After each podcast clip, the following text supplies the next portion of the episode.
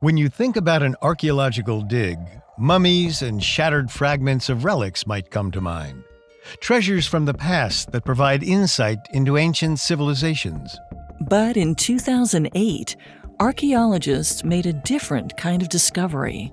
They unearthed a human skull from the bottom of a deep pit outside the University of York in the United Kingdom.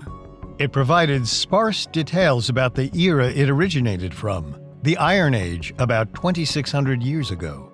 But it sparked far more questions than answers. Inside the skull, scientists found human brain tissue that had been mysteriously preserved. The discovery prompted years of research geared towards understanding how the Heslington brain could have possibly survived in such a preserved state for thousands of years. Scientists may not have known it at the time, but they were studying perhaps the very first archaeological find that revealed more about humanity's future than its past.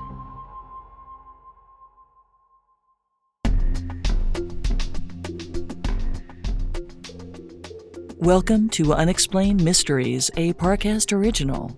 I'm your host, Molly. And I'm your host, Richard. In life, there's so much we don't know, but in this show, we don't take we don't know for an answer. Every Tuesday and Thursday, we investigate the greatest mysteries of history and life on Earth. You can find episodes of Unexplained Mysteries and all other Parcast originals for free on Spotify or wherever you listen to podcasts. To stream Unexplained Mysteries for free on Spotify, just open the app and type Unexplained Mysteries in the search bar. This is our second and final episode on the Heslington brain, a human brain preserved underground for 2,600 years. Last episode, we discussed the possible origins of the Heslington brain. Experts hypothesize that the brain's owner, who we named Hes, might have traveled to Britain from the Arabian Peninsula. At some point, the local Celts might have captured and sacrificed Hes to their gods. They subsequently appear to have hanged him, decapitated him, and then dropped his severed head into the bottom of a pit. This episode will explore how the Heslington brain avoided the natural decomposition process. The key to the brain's survival might have significant implications for the future of science and medicine.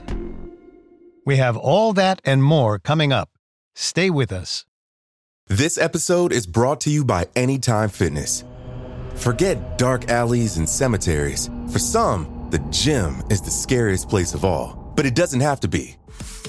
With a personalized plan and expert coaching, Anytime Fitness can help make the gym less frightening. Get more for your gym membership than machines. Get personalized support anytime, anywhere. Visit AnytimeFitness.com to try it for free today. Terms, conditions, and restrictions apply. See website for details. There's no better feeling than a personal win, and the State Farm Personal Price Plan can help you do just that.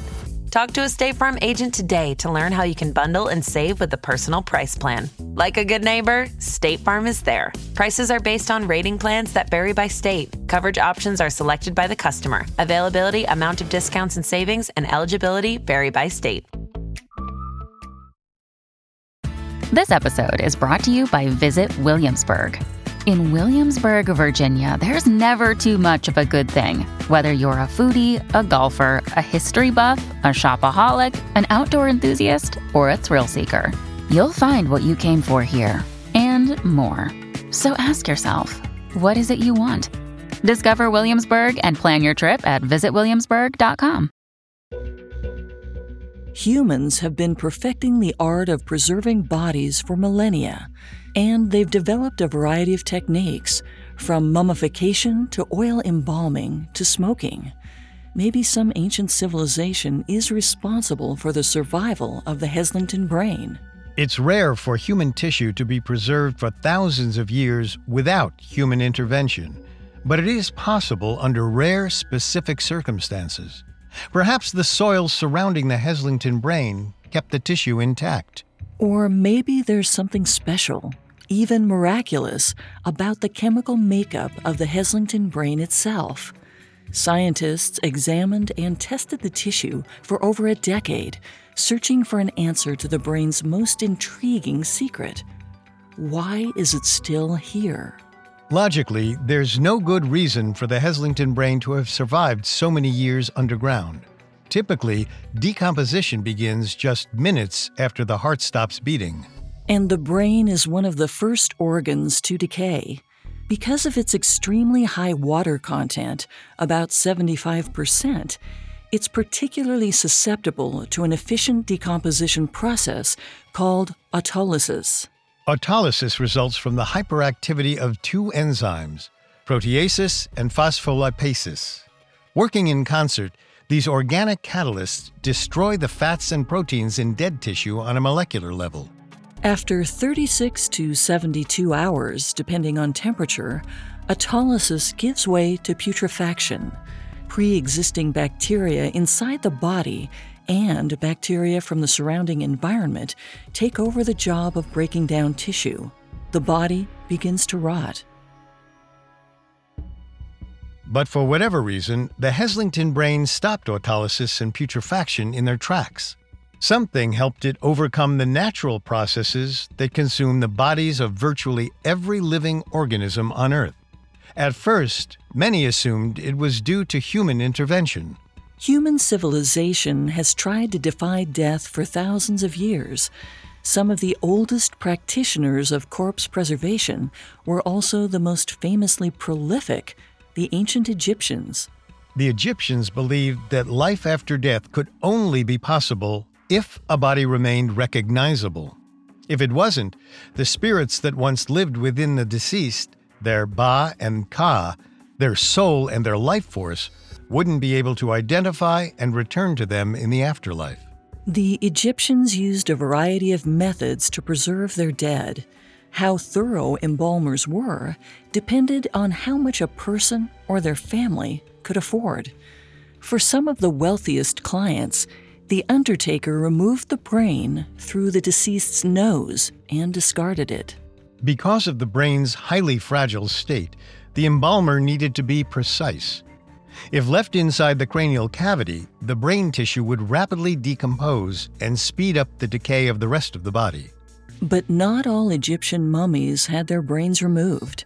According to ancient Greek historian Herodotus, many could only afford a simple form of preservation that included submerging the dead in natron, a mineral salt that naturally absorbs liquids. During decomposition, natron helps soak up any putrefying fluids that leak out of the body. This removal of liquid accounts for the smaller, sunken bodies of Egyptian mummies. The Heslington brain did shrink to 20% of its former size, suggesting that liquid was somehow removed during its time underground. But strangely enough, when researchers examined the organ, they saw no indication of natron or any other absorbent external substance. So, if the Heslington brain was artificially preserved, the methods weren't drawn from ancient Egypt. The Celts possibly took the brain's owner, or Hes as we've called him, prisoner and ultimately sacrificed him.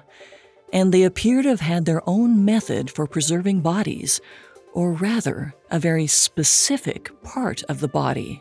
In the previous episode, we discussed how Celtic warriors sliced off the heads of their fallen enemies, embalmed them, and kept them on display, both in their communities and in their homes.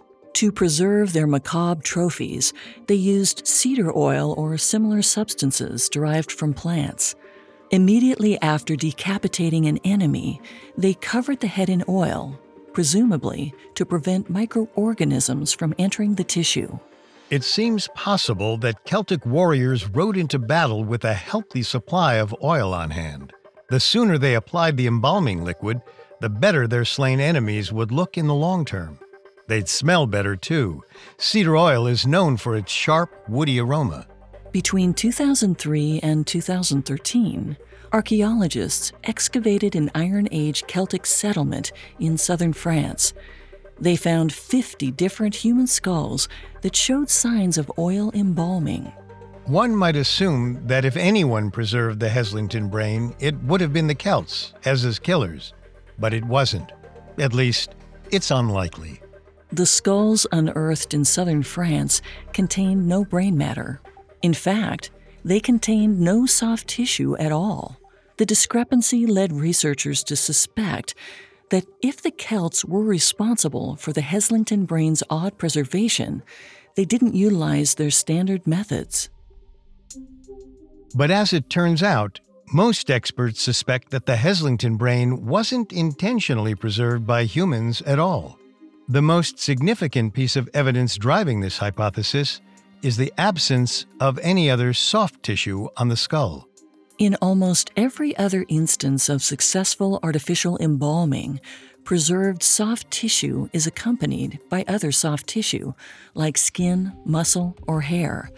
It seems there isn't a single other specimen from the Iron Age, or any other ancient time period for that matter, where man made methods preserved only the brain. The state of the Heslington brain was incredibly unique. The one way the Heslington brain could have been preserved by human hands would be through an embalming process completely unknown to science one in which an undertaker removed all exterior soft tissue, cartilage, skin, hair, and then buried the naked skull underground. But the skull itself shows no signs of scraping or cutting that would have been necessary for a procedure that extensive. In the first comprehensive academic publication about the Heslington brain, postdoctoral research fellow Sonia O'Connor wrote the following statement there is no evidence that this case is anything other than a decapitated head in which post mortem putrefaction was rapidly inhibited. If that doesn't sound like an explanation to you, that's because it's not. O'Connor and researchers like her couldn't find any concrete reason why the brain didn't decompose. They only understood that it didn't. Chillingly, she noted that the brain showed no indication of even the earliest stages of decomposition, the ones that begin in the first few minutes after death. Whatever caused the brain's survival certainly wasn't a common occurrence. Coming up, we examine how the Heslington brain compares to the oldest brain matter ever recorded. This episode is brought to you by Anytime Fitness. Forget dark alleys and cemeteries. For some, the gym is the scariest place of all, but it doesn't have to be. With a personalized plan and expert coaching, Anytime Fitness can help make the gym less frightening. Get more for your gym membership than machines. Get personalized support anytime, anywhere. Visit AnytimeFitness.com to try it for free today. Terms, conditions, and restrictions apply. See website for details. Now, back to the story. Many ancient cultures developed procedures to embalm their dead. The Celts even went to great lengths to preserve decapitated heads. But unfortunately, there is no evidence to indicate that human intervention contributed to the Heslington brain's survival. If human hands had nothing to do with it, perhaps fate or chance intervened. Numerous human bodies, including brains, have been preserved under rare, naturally occurring conditions. A variety of environmental factors can discourage decomposition. Generally, tissue is best preserved with extreme cold or heat, but each naturally preserved set of ancient human remains tells a different story. In 1999, archaeologists found three of history's most naturally well preserved bodies in the Andes Mountains on the peak of an historically active volcano called Llullaillaco the bodies belonged to three Incan children, two around the age of five and one around the age of 13. They had been preserved in a small, icy cold chamber near the top of the volcano. Just like the Heslington man, all three children were victims of human sacrifice. Aside from sacrifice, however, there aren't many other similarities to the Heslington brain.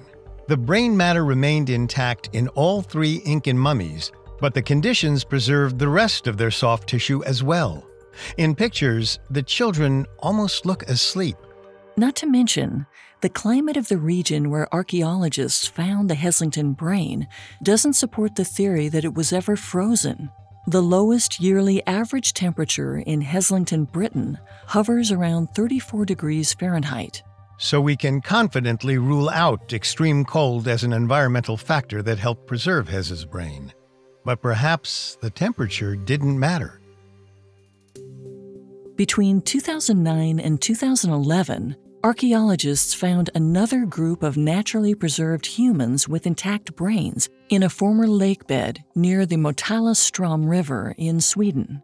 Like the Heslington brain and the Incan children, the remains are suspected to belong to victims of human sacrifice.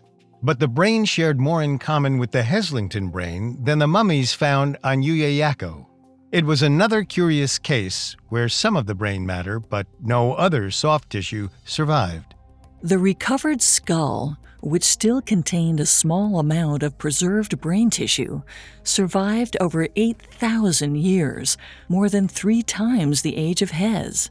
These remains are still being studied, but experts have theorized that the brain's preservation is related to how rapidly it was placed into the lake after death and the chemical makeup of the sediment itself.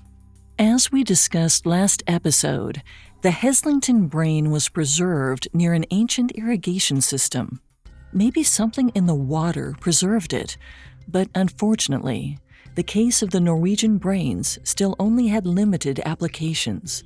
The brain tissue found in 2014 lacked the structure and resilience of the Heslington brain. It was mushy and clay like, in addition, the Heslington brain shows no evidence of spending prolonged periods in water. Experts believe it remained encased in damp soil for the entirety of its time underground. Meaning, water based chemical preservation, like a lake, can likely be eliminated as a contributing factor to the Heslington brain's survival. Unless Hes's water based grave wasn't as deep as a lake. After all, Bogs are common throughout the region where Hes was murdered, and the soil archaeologists found him in was damp. Bogs are characterized by a high content of compacted, decomposing plant matter called peat. In a bog, the firm areas of peat are interrupted by fresh water. Sometimes that water is the size of a puddle, other times it's as large as a network of ponds. As we mentioned last episode, the Celts believed water was a gateway to other realms. In their culture, bogs were a popular location for human sacrifice. Yet another unfortunate victim of human sacrifice met their end in a bog about 2,500 years ago. 1950 saw the discovery of a remarkably intact male body near the small Danish town of Silkeborg. The ancient individual is now referred to as the Tollund man. Over centuries, his body had shrunk and his skin turned a deep chestnut brown, but an impressive amount of detail remained pristine. His hair, his nails, even the expression on his face remained visible and recognizable. In pictures, his facial expression looks almost pleased. There's a hint of a smile on his lips. The uniquely stagnant water in the Danish bog preserved the Tollund man for over 2,000 years. The key ingredient in the water may sound familiar tannins. The last time you spoke or thought about tannins, you were most likely drinking wine. The same biomolecules that maintain the Tollund man's soft tissue are responsible for elevating flavors in aged wine. In a bog, Tannins come from the sphagnum moss that grows along the edge of the bodies of freshwater. When the water has a high content of tannins, bacteria can't survive, and a body doesn't decay. The Heslington brain shares quite a few characteristics with the Tollund man and other so called bog bodies. All have soft tissue that have been preserved in relative detail and retain some elasticity. They weren't brittle or dry. Tannins might be a great explanation for the Heslington brain's survival, if only it showed any trace of tannins or sphagnum during testing. Bog bodies are perhaps the most similar to the Heslington brain in terms of their final preserved state. But our remarkable brain doesn't display any chemical markers of a bog curing process. So the search continues. Between 2006 and 2011, Archaeologists in Turkey discovered some of the oldest known brain matter ever found. and they unearthed the 4,000 year old remains alongside a number of other charred objects. The region has a history of earthquakes, which caused scientists to speculate that the victims were buried in a landslide resulting from tectonic shifts.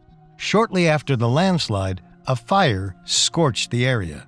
Heat would have been crucial to the brain's preservation.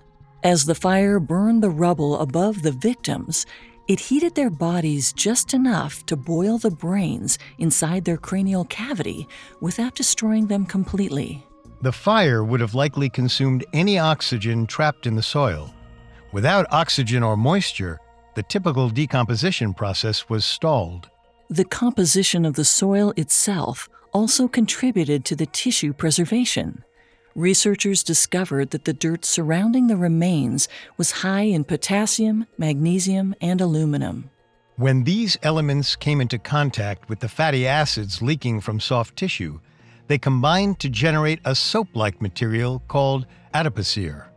Adipocere is also called corpse wax, and it played an important role in helping these Turkish brains keep their shape. The 2,600 year old Heslington brain and the 4,000 year old Turkish brains share similar circumstances. Archaeologists discovered burnt stones in pits near the Heslington brain, suggesting that the brain could have been subject to extreme heat at some point during or after its burial. In addition, in both cases, brain matter accounted for all of the surviving soft tissue. Could the brains found in Turkey be the key to understanding the preservation of the Heslington brain? The answer isn't yes, but it's not no either. When looking at the two sets of brain tissue, similarities are present but limited. The Heslington brain is pink and tan with a spongy texture, like tofu. The brains found in Turkey could be mistaken for wood burned in a campfire. They're hollowed out and brittle. The different outcomes suggest different processes, but there are still important parallels to be drawn. Three environmental factors contributed to the Turkish brain's preservation lack of moisture, lack of oxygen, and the presence of crucial elements in the soil. All three of which may have been critical to the Heslington brain's survival as well. First, let's examine low moisture. We know that the Heslington brain's skull was encased in damp soil, but the moisture inside the cranial cavity itself may have been decreased prior to burial. In the previous episode, we discussed evidence that suggested Hes's severed head was held up for a crowd of spectators to see. That step could have drained the skull of internal fluids. Next, oxygen deprivation. Experts postulate that Hes's killers buried his head so far below the Earth's surface and so soon after decapitation that it was exposed to an incredibly limited amount of oxygen. Finally, the soil composition. While the mineral and elemental composition of the dirt surrounding the Heslington brain doesn't appear to be as critical to its preservation as those found in Turkey, it still helped. The soil penetrated the skull's orifices evenly and created a consistent environment for thousands of years. The compacted sediment prevented water from moving through the skull and kept its contents at a consistent, cool temperature. That colder temperature likely slowed the activity of putrefying bacteria. It might appear that circumstance just so happened to provide all the right conditions to preserve both the Heslington brain and the brains in Turkey. But one question still has yet to be explained. What happened to the rest of the soft tissue? In the case of the Turkish brains, there is a likely explanation. Fire boiled the inside of the cranial cavity, but no other soft tissue. Without the benefits of heat, the other soft tissue eventually decomposed. As for the Heslington brain, the severed head was subject to the same three environmental conditions that led to preservation lack of internal moisture, lack of oxygen, and favorable soil conditions. Which led some to wonder whether the Heslington brain contained a unique set of characteristics that helped it defy death, possibly even a mutation. Coming up, scientists unlock the mystery to the Heslington brain's preservation. Now back to the story. Researchers have determined that the Heslington brain was not preserved by humans. They found that the environment the head was buried in contributed to its survival, but its environment didn't tell the whole story. In order to understand how the Heslington brain sustained so many years underground, experts needed to understand more about the tissue itself. Around 2017, a neurologist at the University College London was granted access to study the Heslington brain.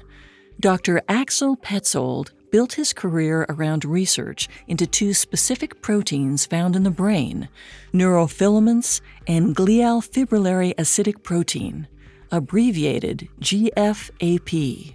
Both proteins perform important structural roles in the brain. They essentially provide the scaffolding that gives brain matter its shape. Think about the load bearing structure of a skyscraper. Rebar and concrete is poured first, and all the other elements of the building the windows, the floors, the ceilings, and the elevators are all built using their support. Neurofilaments and GFAP are the brain's rebar and concrete and Dr. Petzold theorized that those proteins were instrumental to the Heslington brain's seemingly miraculous preservation. Dr. Petzold used an immunoelectron microscope to verify his basic hypothesis.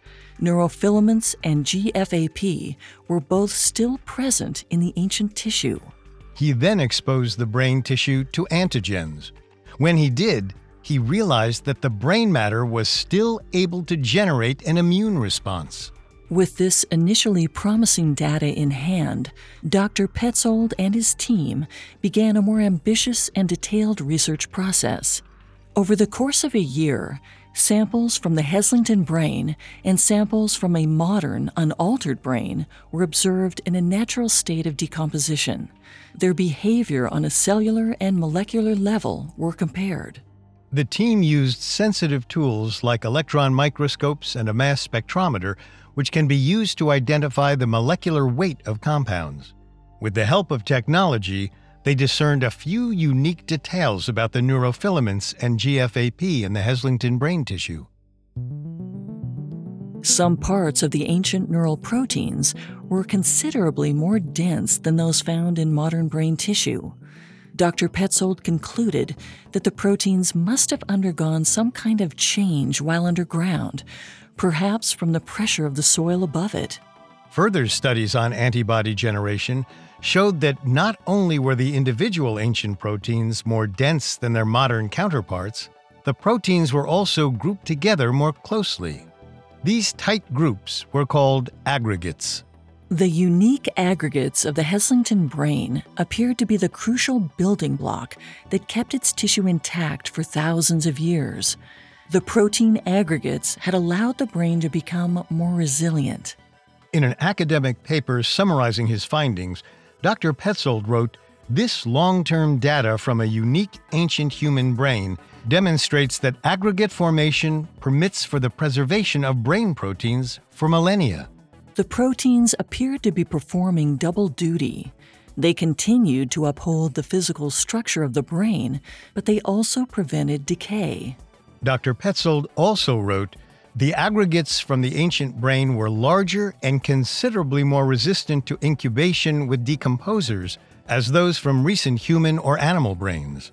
This finding explains why none of the other soft tissue around the Heslington brain survived.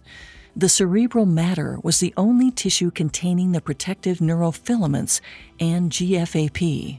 Without a shield of aggregated, dense cerebral proteins, all other soft tissue was at the mercy of the enzymes performing decomposition. So, Dr. Petzold found the cellular mechanism responsible for the Heslington brain's preservation. But although the central question had become more focused, they still weren't sure what it was about these structural proteins that had prevented them from decomposing. But Dr. Petzold and his team had theories. One was genetic mutation. Hes could have carried an unknown genetic anomaly that predisposed his cerebral proteins to bind into aggregates and resist decomposition. Unfortunately, the Heslington brain tissue is too degraded to allow for the detailed genetic analysis needed to confirm the hypothesis. Another possibility they discussed was disease. If genetics didn't change the behavior of these brain proteins, perhaps a neurological malady did. But Dr. Petzold and other experts agreed that the theory was unlikely. If a neurological disease created the abnormal proteins, they should have been able to see its side effects in the existing tissue. Of course, there's always the chance that Hes suffered from a neurological disease that has yet to be discovered. As it turned out, the cerebral proteins themselves revealed a particularly intriguing detail that suggested a third theory. Neurofilament proteins are most commonly found in the core of the brain. But in the case of the Heslington brain, scientists found that the proteins were more prevalent in the organ's outer layers. This suggested that decomposition was impeded in the exterior tissue before the inner tissue. The order of events led researchers to believe that decomposition could have been stopped by a substance soaking into the brain tissue from the outside. Sort of like how an immersed sponge soaks up liquid. The outside gets wet before the inner core. Dr. Petzold wrote that the decomposition enzymes, quote, might have been inhibited by an unknown compound which had diffused from the outside of the brain to the deeper structures. It's difficult to say what exactly this substance might have been, because no trace of it has shown up on any test. But based on the current state of the Heslington brain, Dr. Petzold theorizes that preservation might have been possible by an acidic compound similar to what is known from the soft tissue preservation of the bog bodies. This theory presents a solution that combines the forces of nature and nurture. While the unknown acidic solution prevented the initial stages of decomposition, the unique structural proteins gathered into aggregates, which allowed it to resist further decay. In other words, though the Heslington man wasn't sacrificed in a bog, he had more in common with Tollund man than initially suspected. Research on the Heslington brain is ongoing. Dr. Petzold laid the foundation for understanding the completely unique tissue, but the field is still wide open. Dr. Petzold closed the discussion section of his paper with the following words In summary, our data provided multiple lines of experimental evidence for the long term preservation of human brain proteins. The existing research provides no complete explanation, but it seems likely the Heslington brain is the result of a very unique individual in a set of very unique circumstances. It is a specimen that may never be replicated. Dr. Petzold's findings didn't completely unravel the why and how behind the Heslington brain and its preservation, but they did uncover something else that could have immense ramifications in the lives of future humans. As the team examined the Heslington brain over the course of a year, they watched the tight aggregates of proteins unfurl themselves. The lengthy incremental process had only been observed a handful of times protein aggregates don't only form in dead brain tissue, they can form in live brain tissue with disastrous results. They're a symptom causing component of neurological diseases like Creutzfeldt Jakob and Alzheimer's.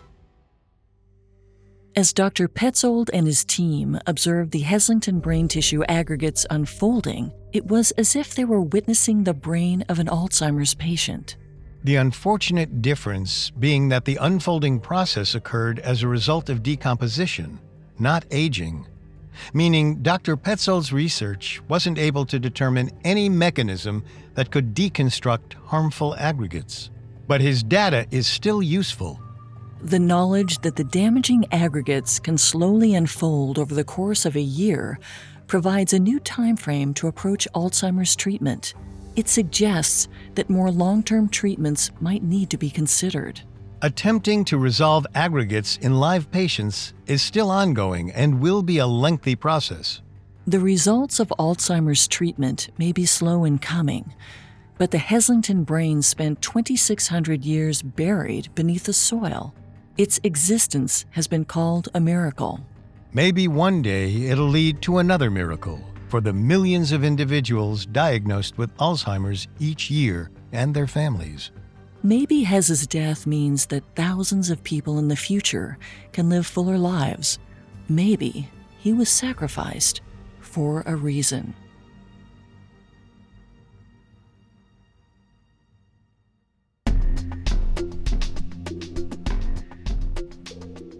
Thanks again for tuning in to Unexplained Mysteries. We will be back Tuesday with a new episode. You can find all episodes of Unexplained Mysteries and all other Parcast originals for free on Spotify. Not only does Spotify already have all of your favorite music, but now Spotify is making it easy for you to enjoy all of your favorite Parcast originals like Unexplained Mysteries for free from your phone, desktop, or smart speaker. To stream Unexplained Mysteries on Spotify, just open the app and type Unexplained Mysteries in the search bar. See you next time. And remember, never take We Don't Know for an answer. Unexplained Mysteries was created by Max Cutler and is a Parcast Studios original. Executive producers include Max and Ron Cutler, sound design by Nick Johnson, with production assistance by Ron Shapiro, Carly Madden, and Travis Clark. This episode of Unexplained Mysteries was written by Hannah McIntosh, with writing assistance by Maggie Admire, and stars Molly Brandenburg and Richard Rossner.